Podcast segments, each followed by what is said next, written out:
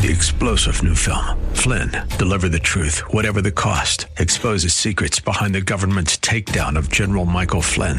Flynn knew what the intel world had been up to. He ordered the first audit of the use of contractors. This set off alarm bells. He told the truth. He was the most dangerous person for Donald Trump to hire. They had to get rid of Flynn.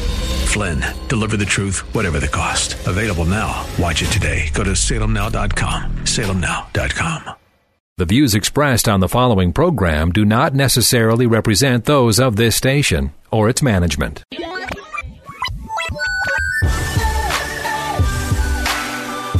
Perspective, teaching, conversation.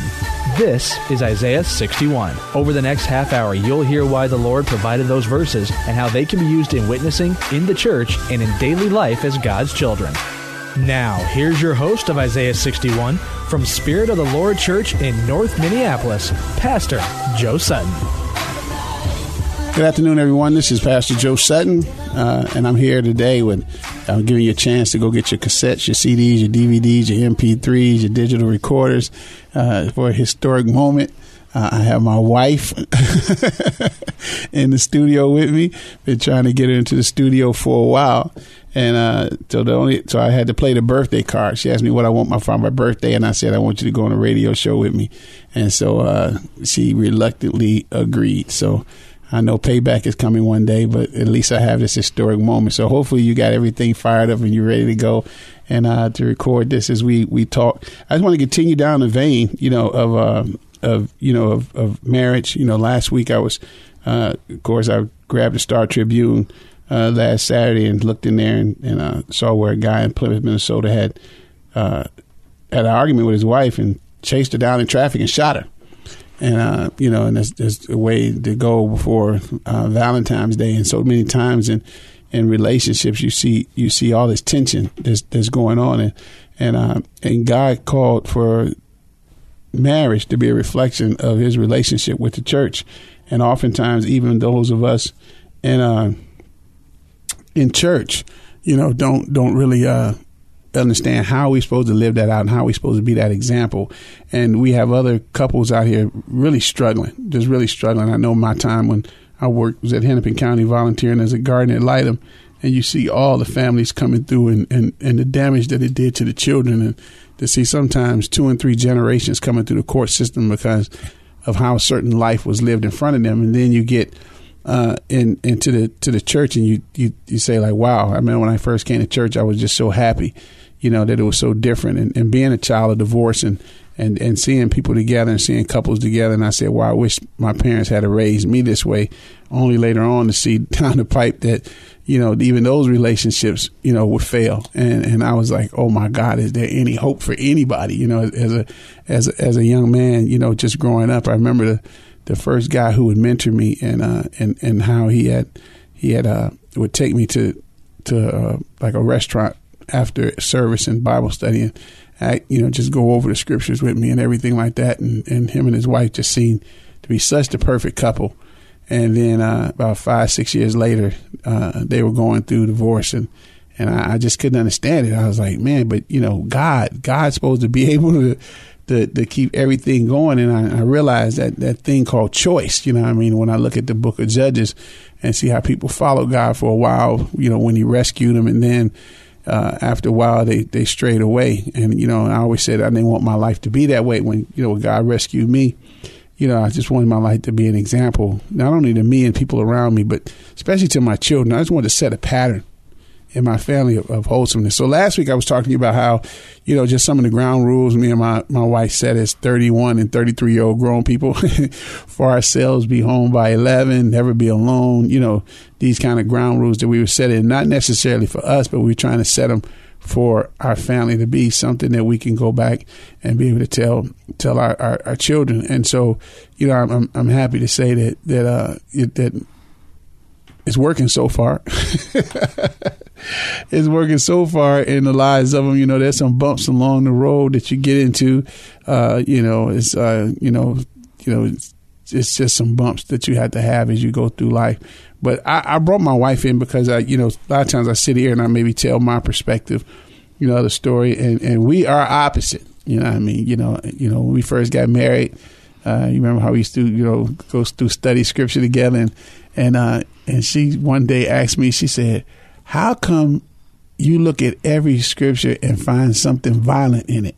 Why has it got to be violent?" And I looked at her and I said, "How come you don't find nothing violent? It's obvious that it's in there, and you know, so it's just the natural nature. We're reading the same verse, but." Definitely came out with two different perspectives. And so now that we're in this in this stage of life, you know, I mean, you know, where we're considered the old ones in in church, in church, in family. uh, you run around, we we get grandchildren and great nieces and everything like that. Uh, you know, you know, we we try to lean and help help other people, you know, avoid some of them bumps along the way and avoid some of those some of those pitfalls. You know, and I'm I'm I try to be uh you know, just real open and honest with guys that they have to be the priest of the home, that uh, it's their job to make sure that everybody walks in their calling. Uh, that you know, I tell them to practice joy, Jesus first, others second, and yourself last, and getting to that point. But you know, there's also some things that along life journey that that we had to learn the hard way by taking bumps and bu- bruises. But uh, you know, so I'm going to ask her this question. I'm going to ask this, uh, Layla, when you when you look at just your your your life preparing for marriage, being married, and you're dealing with somebody that's uh, newly married or thinking about getting married. What are what are a couple things that you just tell them they just need to be cognizant of as as about to be married or a young married person? Well, I think the first thing I remember, I had never wanted to be married, and I went to this seminar, and um, I stood up as I normally do, just to be contrary. And I said, um, I don't want to get married, so um, I don't even know why I'm at this seminar. And the speaker said, Well, about 80% of all people will eventually get married, so you will learn something from this.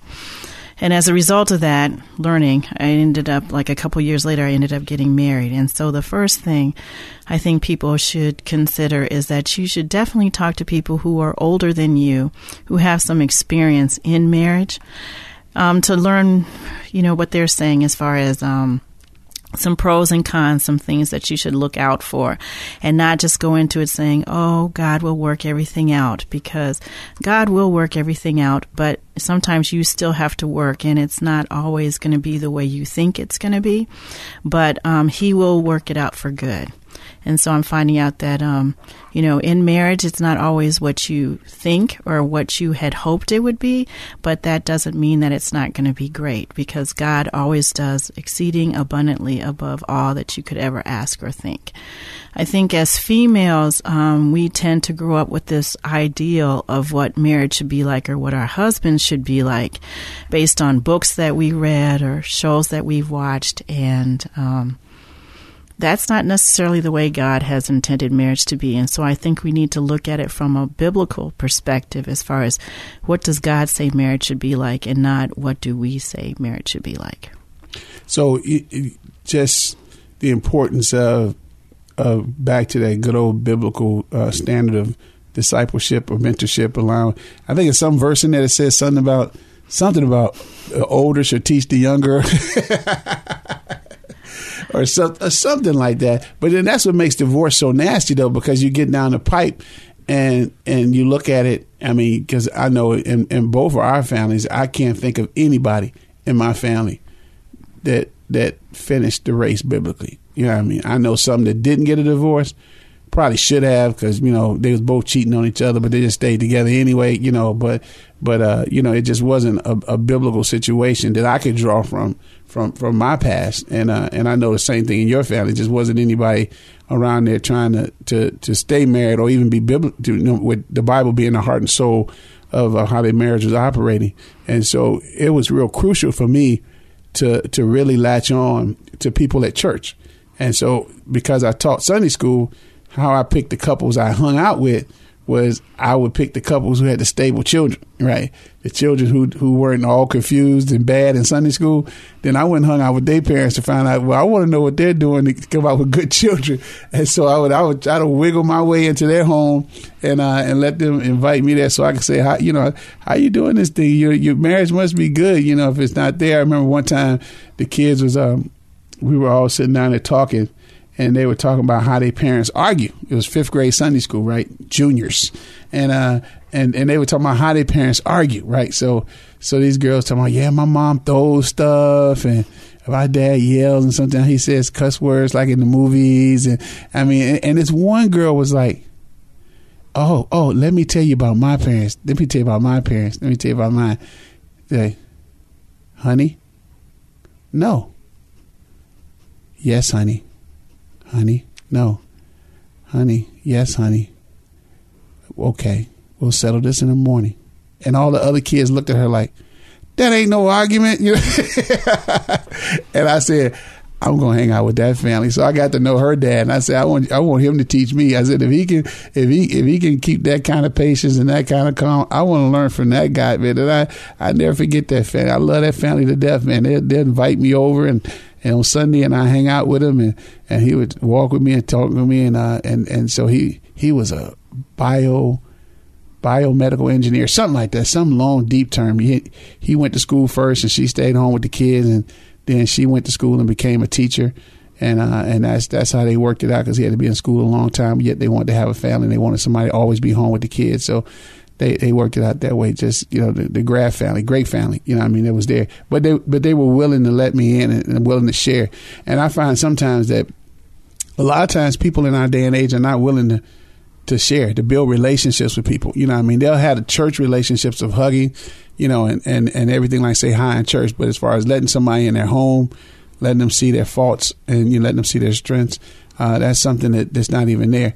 Uh, something that me and you did a lot of, and we still do, is we attend marriage conferences. You know, I mean, we've been married uh, 23, yeah, 23 years. Now I hesitate, so I don't want y'all to get mad at me because I've been knowing her you know, since 1979. So you can tag on the years. You know, we've been knowing each other, and so you know, getting married was just like something in between. You know, we didn't shack up, we didn't do nothing, we didn't date. You know, I mean, we were just friends.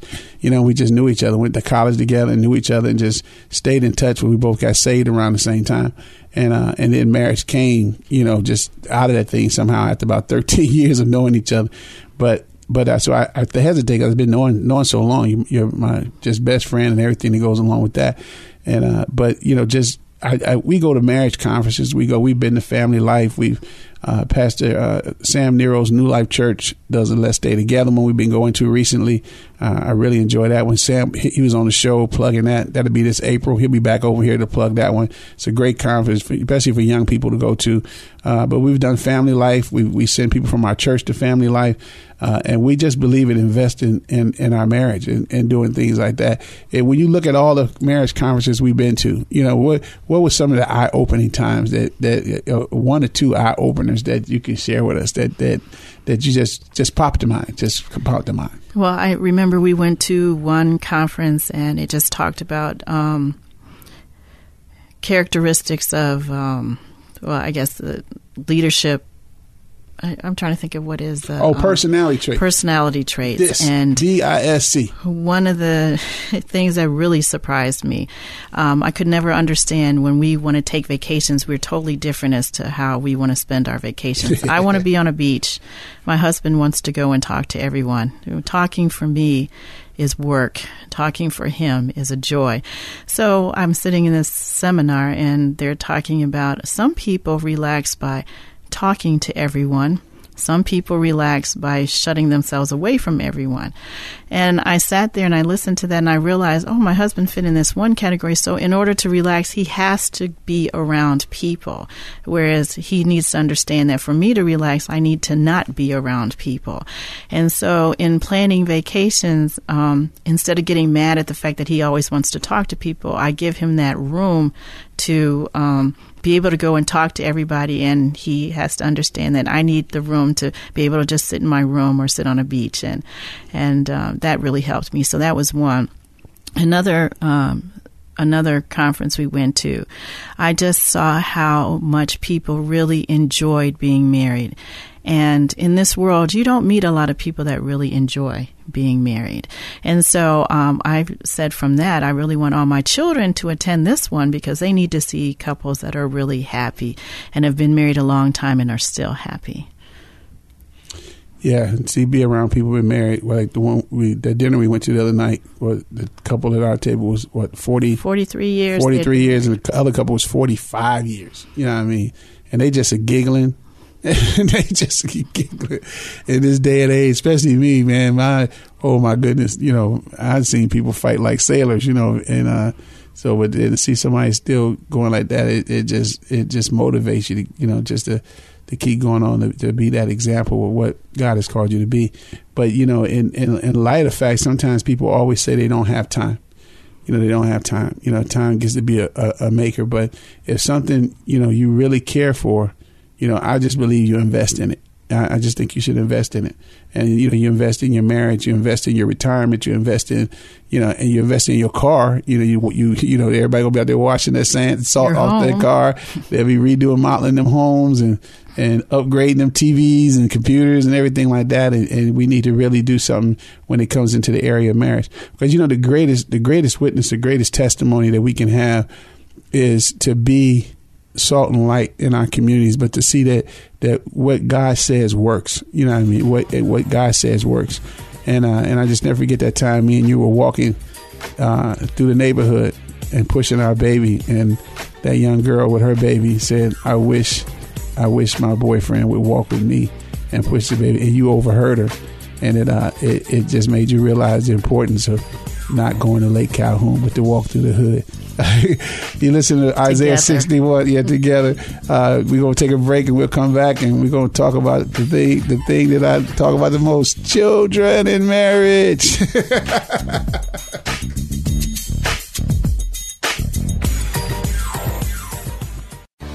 Spirit of the Lord Church is a multi ethnic, multi generational church impacting North Minneapolis and the greater Twin Cities, emphasizing the four pillars of godly thinking, training up godly children, godly marriages, and outreach to the community. Spirit of the Lord has quickly become a staple to some of the people who need God the most. As they focus on Jesus Christ, grace and truth bind them together to become God's best. Join them for service every Sunday morning at 1030 at 1001 Penn Avenue North in Minneapolis. Spirit of the Lord Church, a proud sponsor of Isaiah 61.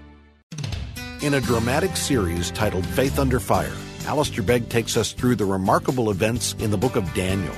An exile living in an unbelieving culture, Daniel never wavered from his faith.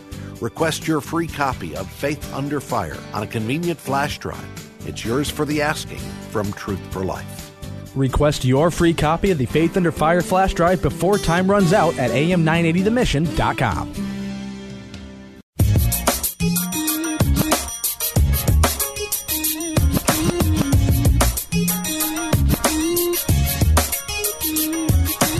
Welcome back to Isaiah 61, the radio ministry of Spirit of the Lord Church. Uh, I'm Pastor Joe Sutton, and I'm here with my wife, Layla Sutton, and uh, we're here just talking about uh, just some some cues and, and pointers on, on, on marriage. And uh, you know, this month of, of, of February, we always program to think about love. Jesus commands us to love every day. You know, what I mean, but we can catch y'all, catch y'all while y'all here, and get a level of understanding. It's such a rare time to have my wife with me. I figured that uh, I'll, I'll bless y'all. Hope y'all recording it and holding on to it, and your children got it as an heirloom, because it'll probably sell for big money. Because uh, she don't even like pictures, so. But while we was coming into the break, you know, I, I said we would transition and we would talk about, uh, you know, children in marriage. But then my my wife brought up a, a good point during the break that that she didn't really have uh, couples to really uh, learn from or, or, or emulate from and and and dealing with things. So she she had another method that she used, and it helped her to deal with me. And uh, so, what is that method, honey? So I was just thinking as he was talking about having couples that he could spend time with, and I didn't. That um, all I really had was I know a lot of people don't like the Old Testament; they're always in the New Testament. But for me, I found that when I had challenges with my husband, that I would go to the Old Testament and look at some of those marriages and how the women dealt with situations that they were in when they were like, I have no control over decisions that my husband is making, but yet and still their trust was in God, and God always, always, always protected them, even when their husbands made bad decisions, or even when they made good decisions. And so, I wanted to just share with uh, people if they don't have anyone around them that can give them help or hope or can, that they can go to when they don't know what to do, that they can always look to the Bible and look at examples there. And even in the Old Testament, which people want to throw out, they can look at the Old Testament examples of women and how they persevered through um, decisions and, and and how God just was with them through that. And it just encouraged me and just let me know that no matter what happened, as long as my trust was in God, I know that He would bring me through, that, you know, He would steer the, the ship correct if it seemed like it was going off. And then sometimes I would think that, you know, it should go this way, and my husband thought it should go that way. And I just deferred to Him, and it ended up working out in the long run because my trust was ultimately in God. I know a lot of times I tell women that, um, you know, you don't trust man. I haven't found anywhere in the Bible where it says that you should trust man. It says you should trust God and you should respect those who are in authority. So your trust is supposed to be in God and not in man or your husband. You just respect your husband because that's the position that God has put him in. And I just thought I'd share that. And I am very thankful for that. I told you that the other day. I am very thankful for the fact that you you trust me and and uh, I respect and, you. and respect me. Yeah, I that's hard. God. You laughed at me when I first asked for that. You know what I mean? You know when we was at a seminar and they was talking about respect your husband. My wife is quick to tell me she loves me. I said I don't really care about that. respect me. You know what I mean? that hood gonna come out of me. But uh, you know, I was when I did a series one time. I, I did I did the Dobson series on bringing up boys, and then I, I was asked to come and uh, and and teach uh, a Bible study at a at a community kind of like Bible study, and I taught on bringing up boys because of my work with young men, and then just the fact of what I've done with even with my own boys, and uh, but one of the things in that study that I came across was that that that the number one reason for divorce in our country now is child centered homes. And and I, and I and at first I thought about that and I said nah yeah I thought but then I thought about it. I thought about some of the young couples that I've married, some of them that I've counseled, and and and, and it does, and you know, and and I, that's when I came up with my little analogy that you don't like about my different wives. You know, I mean, we, you don't like my little analogy about the different wives, but um, but but you know, and so because the the child becomes the center of everything. You know, I mean, you know, me and you have had these discussions where I've told you nowhere in my wedding vows does it mention children. And nowhere, I said I really don't care. You know, if people, and it's not being mean or anything like that. As as as as a, as a dad or a male or anything like that, it's just that that that I chose my wife, and I try to make it clear that to my children, I chose her. I didn't choose you. You just came out. You know what I mean? You know, I didn't choose no hair color, no type, no face, no height. You know what I mean? I said you came out, and I love you, and I'm gonna take care of you. But but I said I chose her. You know what I mean? And so you know, so if it, if anything happens, y'all gonna be gone. Not you know, not, not her, because I know y'all gonna leave me like I left my mama. And so we get to going back and forth. But it's kind of hard for people to make that adjustment sometimes, especially mothers, because they like to mother. And then now, especially when you have a lot of guys that have never really had a father, you know I mean? Because I, I look at one family in particular. I was uh, they there hasn't been any male authority in their family in three generations. No male authority in their family for three generations. You know, women have just gotten used to being being without without without without men, and and so therefore, when they run up on a guy that has a little bit of authority, there becomes some friction because they they're just not used to it. A lot of the guys that I work with, even on the street, you know, they they a, a woman can come out there and tell them to stop fighting and arguing, and they'll say yes, ma'am, and stop. A guy come out there, they want to fight them. You know what I mean? Because they're not used to dealing with male authority. You know what I mean? Because because that, that void that happens in there, and, and and what is that a result of? That is a result of us really not honoring honoring marriage. You know what I mean? And getting to that point. A friend of mine said this. Uh, Dr. David Moore said he said, "Quit complaining that your spouse is not the person they should be, and you become the kind of person." that makes them acceptable.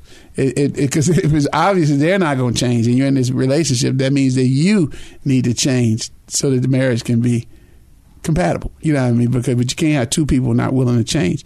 And you know, and you don't want to change outside the boundaries of Scripture and, and getting into that and going that way. But you know, the thing about it, most important is this: is that people will never truly understand Christ's love and appreciation for us until we demonstrate our love and appreciation for our spouses in marriage you know, that will become automatic that people can understand the Father's love, but yet importantly, they can understand the love of uh, that Christ would have for us to be willing to die for us if they don't see that husbands are willing to die for their wives. Their wives are willing to submit to their husband, and we won't we won't see that. We'll still operate in this confusion, and marriage is very important. So if you're thinking about it, just because you're burning, I say let it go. The Bible says it's better to marry than to burn, but it's better not to marry than to burn twice. Because if you get divorced, you're gonna be burning again. Amen. You know what I mean? so you, baby, you gotta keep keep this cycle going. Hey, this is Isaiah 61. Thank you for listening in. Uh, we'll come back next week, and as always, God bless. Walk in His power and set somebody free.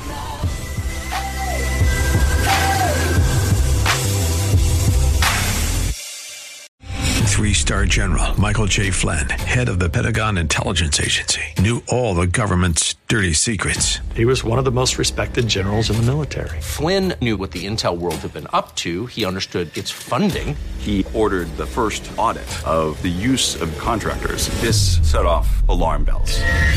The explosive new documentary, Flynn, Deliver the Truth, Whatever the Cost, uncovers the facts behind this scandal. Flynn told the truth. He was the most dangerous person for Donald Trump to hire. I find out the worst enemy that I'm going to face in my life is right here in America. They took my assessment and they wanted me to change it. And I was like, I'm not changing it. They had to get rid of Flynn. With in depth interviews, archival footage, and never before seen personal records of the man behind the headlines. I just felt like I was drowning. Flynn, Deliver the Truth, Whatever the Cost. Available now. Watch it today. Go to salemnow.com. Salemnow.com.